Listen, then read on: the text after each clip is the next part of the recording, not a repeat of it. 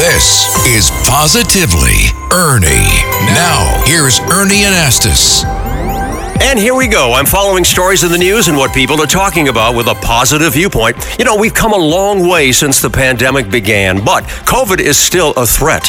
There are many reports that COVID cases are now on the rise. Is it the extreme heat that we're experiencing? An increase in travel and crowds that may be spreading the virus? Let's get some answers. Dr. Jim Rayfield is professor emeritus at Columbia Medical School. Hey, Jim, I, I just mentioned a few possibilities for the jump in the COVID cases. How do you see it?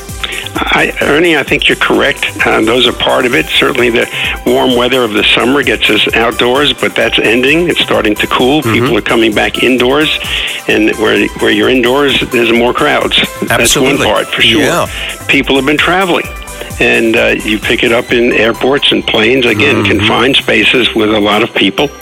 Um, people are more lax in terms of masks, in terms of using Purell. Uh, they've they've got the sense that we no longer have a pandemic, and we don't. Sure. We're in an endemic phase. Mm-hmm. So self protection is down, and all of those things uh, associate with increased transmissibility and hence more cases. Mm-hmm. You know, many people have been vaccinated and have had COVID. Now, what happens if they get it again? Well, if you get COVID again, you're going to create more antibodies and maybe be more resistant for a while. But what actually happens is also dependent on the particular strain. There you go. Well, thank you, Dr. Jim Rayfield, for your insight and good tips to keep us healthy now and through the upcoming seasons. I'm Ernie Anastos with positive news you can use on 77 WABC.